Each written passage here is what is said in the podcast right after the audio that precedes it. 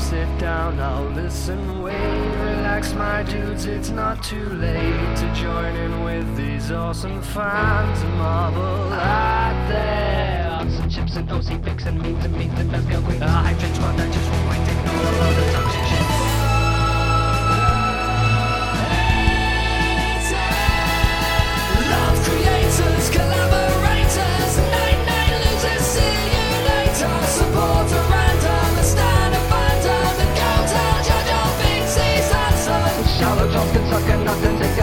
a go stuck at that button. Sweet set them all and she's just married by the super geeks. Movies, comics, TVs, games, cosplay, loving, not the same. MMOs, JRPGs, friends and pizza, D&D. This is no trouble, it's a thing this time, it's really happening. Welcome, your ass to the Geek It's a podcast. It's also a gun. Hey guys, welcome back to the Geekening Podcast, the podcast about all things geek culture and beyond. So, I'm your host, Dahlia or Leah or whatever you want to call me, and I'm joined by children's literature author and historian, Malayna Evans. Hi, thanks so much for having me. It's our pleasure, Malayna. So, Malayna is, as I mentioned, an author and a historian. She earned her PhD in Egyptian history from University of Chicago. Is that right? That is correct. That took a hot minute, but yes, I did do that. And she wrote some books about ancient Egypt, Yes, that also is correct. which is interesting to me in particular because I live in Egypt. Oh, lucky you. One of the best places on the whole globe. I'm actually from Louisiana, but I lived my entire life in Egypt. Well, you get some lovely views of the Nile and the pyramids, and I've actually only been there once. By the time I um started grad school, I already had kids. So I didn't get to go like dig in the dirt like many of my colleagues at the time. But one of the best couple weeks of my life there. Beautiful place to visit. Yeah, it is lovely. I was just at the pyramids like a couple of weeks ago with some relatives and friends from back home, and view is magnificent. Yeah, that's lovely. So, Malayna, tell us a bit more about yourself. Let's see. I am originally from Utah, kind of raised climbing mountains and such. Moved to Chicago in my early 20s, and in my late 20s, went to graduate school. I'd been a really pretty a, a sci-fi fan my whole life. That's pretty much how I made it through junior high and high school. And at some point, my passion for sci-fi kind of turned into a passion for ancient history, which might seem like a weird link, but I think the connective tissue there was like Greek myths. I got into Greek mythology. I went and got a master's degree in Greek and Roman history. And one thing I learned there when I did that was a lot of the things I had sort of credited the Greeks and Romans with were things they had inherited from the Mesopotamians and Egyptians. So I decided to get a master's degree in Egyptian and Mesopotamian history and then fell in love with ancient Egypt and got my PhD. By the time I was in the dissertation phase, I, I, I had sort of had to earn more money to support my kids. So I, I did not ever work as a professor. I couldn't take those early those early professor years unfortunately i was pretty old when i started it all but i do teach on the side a lot of women in the ancient world type stuff and then even later, I decided to kind of start writing. At the time, I had middle grade kids and kind of wrote some middle grade stories that featured Southside Chicago kids, much like my own, lost in ancient Egypt. Okay, and how does your studies influence your writings? That's a good question. Uh, one thing I think is, I think in my first book, Jagger Jones and the Mummy's Ankh, one of the ways you can see my very i guess my how geeky i am about ancient egypt is i didn't have the things most people think of when you think of egypt. I didn't have pyramids or the sphinx or any of those kind of things. Instead i had sort of things that like shabti which are figurines that spring to life and take care of people in their afterlife or magical amulets or you know sort of things that I had learned about all through grad school, but aren't necessarily the first thing your average person thinks of. It also shaped who who the characters on my book were, not my not the two Americans, but everybody else in the book is ancient Egyptian, who, who are real histor based on real historical characters. It shaped sort of the way the plot is put together. There really is a real tomb that sort of influenced the story, a real period in history the Amarna period, which is this really uh, my favorite period of ancient Egyptian history when the pharaoh kind of tried to replace the traditional gods and goddesses with the sun god, the Aten. And it who kind of ended up being like a, the bad guy in the series. And also just sort of I tried to think a lot about not just what American kids think uh, resources are, iPhones and such, but also what ancient Egyptian teens would have thought resources were. So, you know, ancestors who have passed on, amulets. I kind of tried to touch on those uh, belief systems to show how that might function in real life. I, I kind of wanted the ancient characters to be like, oh my gosh, what's an iPhone and what's plastic and you know that kind of stuff. Where the American kids were equally amazed at the kinds of resources the the Egyptians had available to them. And why did you not try to get your books published in Egypt? I would love to get my books published in Egypt. That's that's a full publisher thing. I assume she has tried. That would be like a huge coup for me. I'd be thrilled with that. And you mentioned your favorite ancient Egyptian period where uh, the gods and goddesses were replaced with the sun god. Why is that your favorite ancient Egyptian period? Yeah, that's a good question. There's so many reasons. I guess I'll just I guess I'll limit myself to two reasons I like it.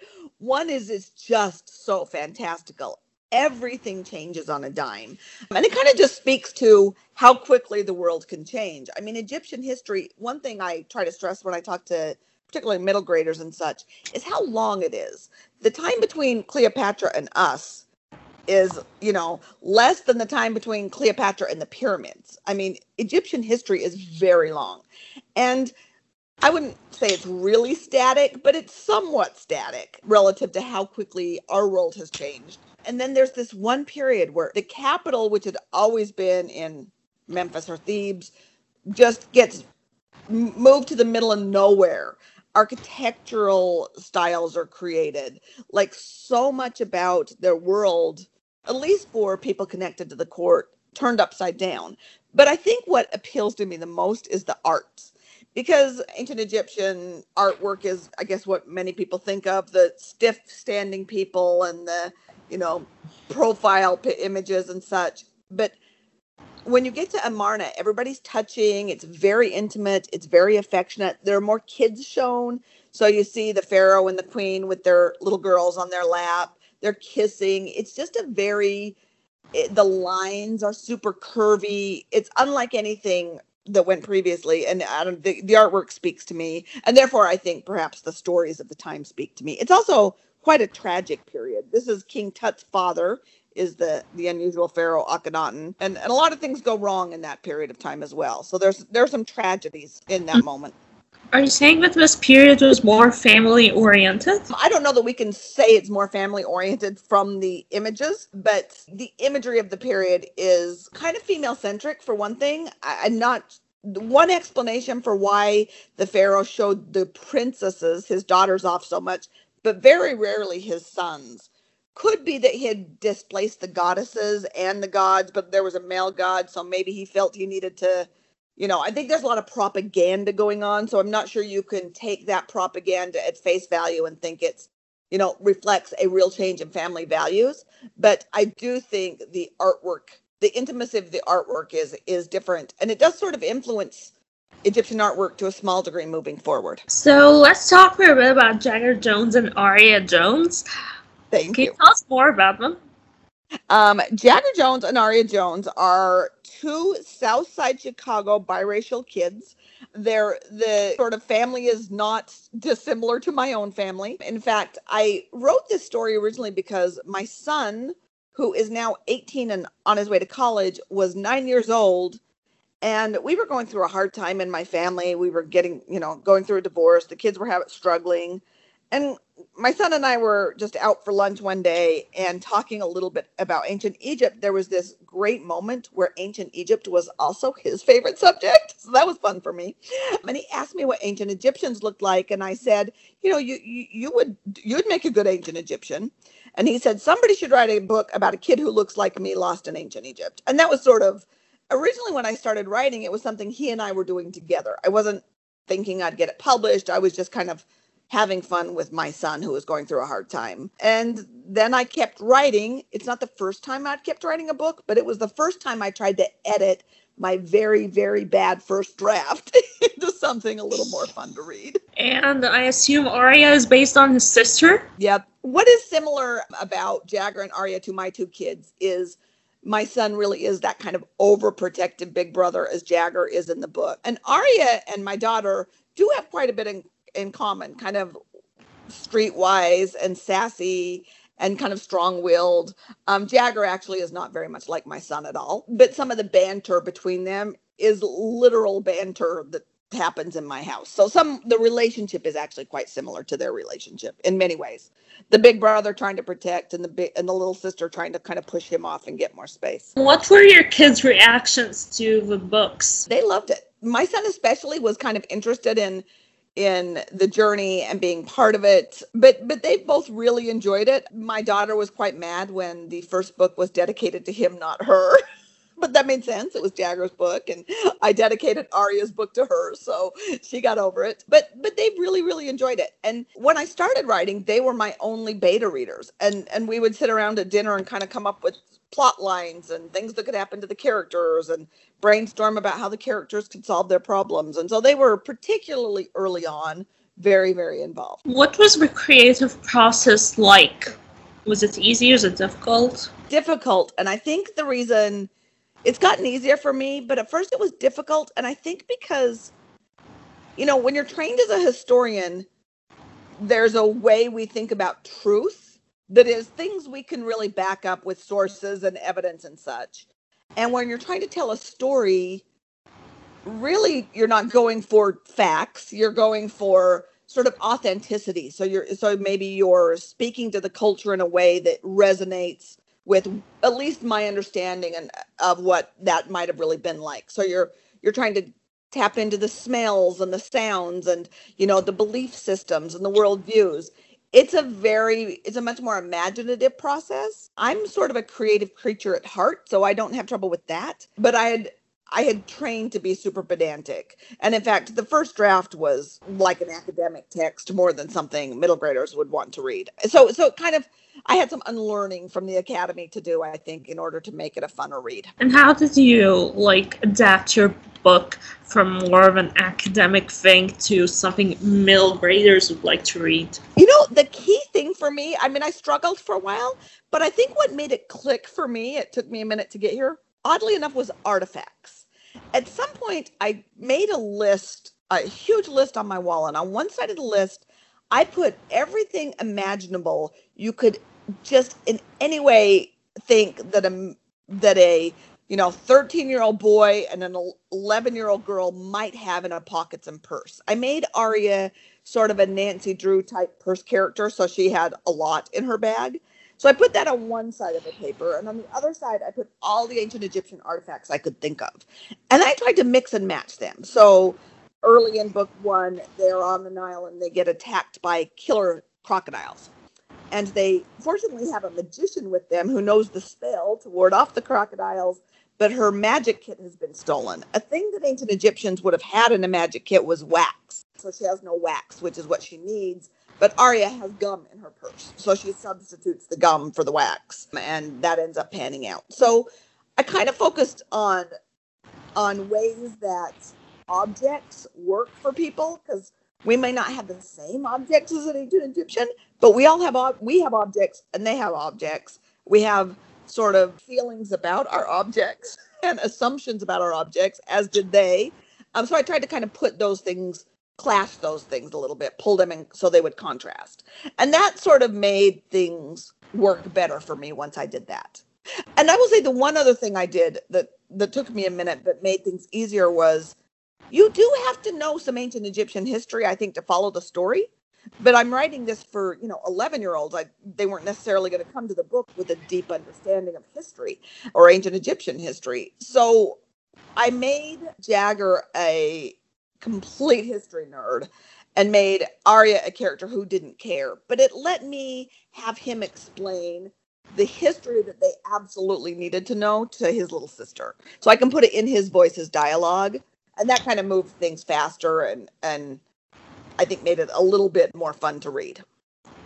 So, are you saying that your average layperson would be able to enjoy the story without learning so much about ancient Egyptian history beforehand?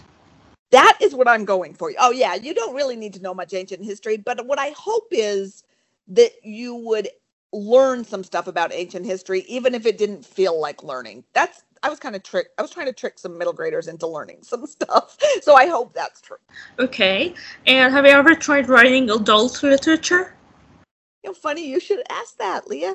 That's what I'm working on right now. Is a adult historical fiction, also set in ancient Egypt. What does it revolve around? The one I've finished that has literally send me positive thoughts just got out to publishers uh, a week ago is the story my my favorite female character Hatshepsut she's a rather well-known female pharaoh it's not a story of her it's the story of her only daughter so I wrote a story about Neferura the daughter of Hatshepsut we don't know very much about Neferura's life so it's all fictional, but definitely based on real history, real characters, and some real scholarly theories that kind of bounce around the academy a little bit.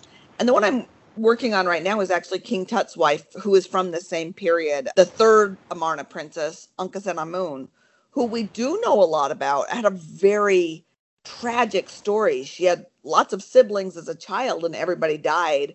She marries her half brother Tut. He dies. She sends a letter to the Hittite king saying, I don't want to marry this gross old man. Send me your son, and I'll make he can marry me and be pharaoh the Hittite king eventually does it, and the, the boy gets killed on the way from Turkey to Egypt. So I'm kind of doing a fictive version, scaffolded on this history right now, is what I'm playing around with. So you're fictionalizing what actually happened. Right. Right. But will it involve some fictional characters like Jagger and Arya?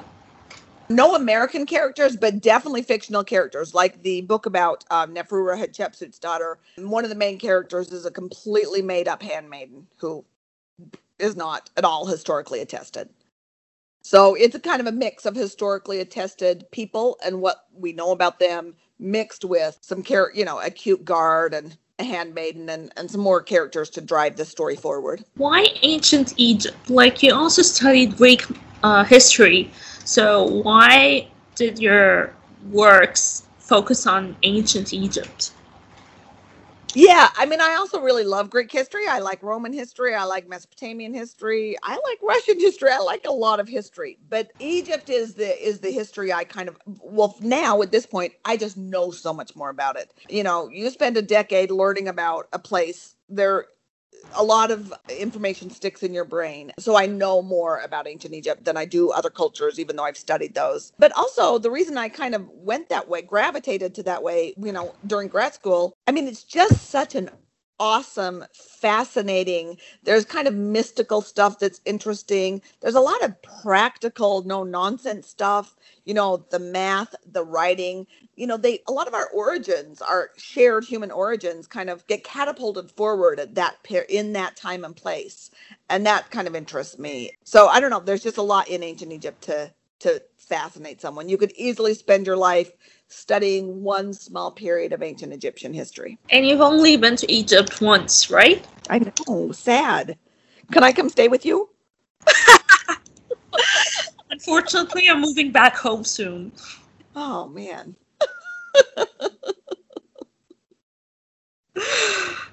yes, I've only been there once. But the thing I would like to do more than anything is bring my kids to Egypt. And my son is getting a little old, so I'm hoping I can come real soon. How was your visit to Egypt?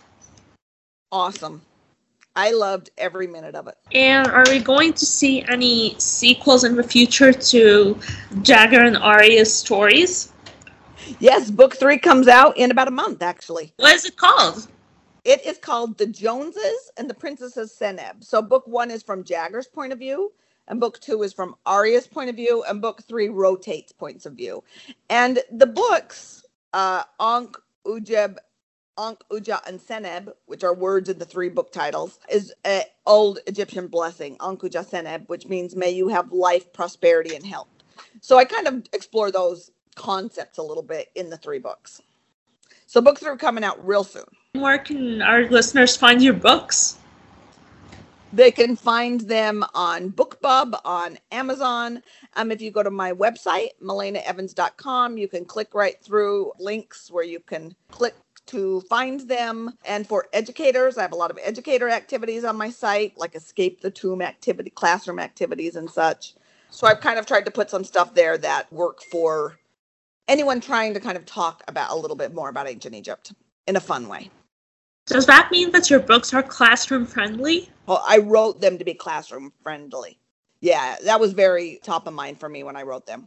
Did any teachers you know of use them as resources or as Um, yeah, for a lot of uh, sixth grade's kind of in the core here, so sixth grade teachers have kind of teamed up. So the the lit teacher might have the kids read my books, and the history teacher might, you know, kind of do that. I do kind I do a lot of classroom visits. I kind of like to talk a little bit about all the things we inherited from ancient Egypt, the ways it kind of impacts our life still today.